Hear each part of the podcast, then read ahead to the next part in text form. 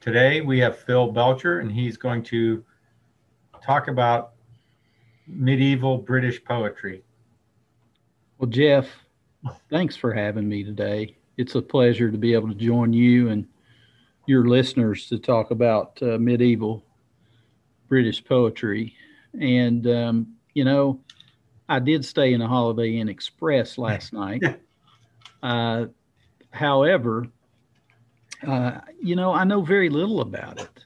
Um, I think uh, the the poetry that that I would uh, be, I, I, think most, um, I guess, educated on are are the Psalms. You know, and that goes back a pretty long way. And so, uh, you know, David wrote some Psalms, and and a lot of that was just some great poetry. And so, my views of that is if David wrote it, it was inspired, uh, you know, heavenly inspired, and um, the infallible Word of God. That that's my opinion on it. Amen. Well, thanks for joining us, and we will be back next week. Sounds good. Thanks for having me, Jeff. Bye bye.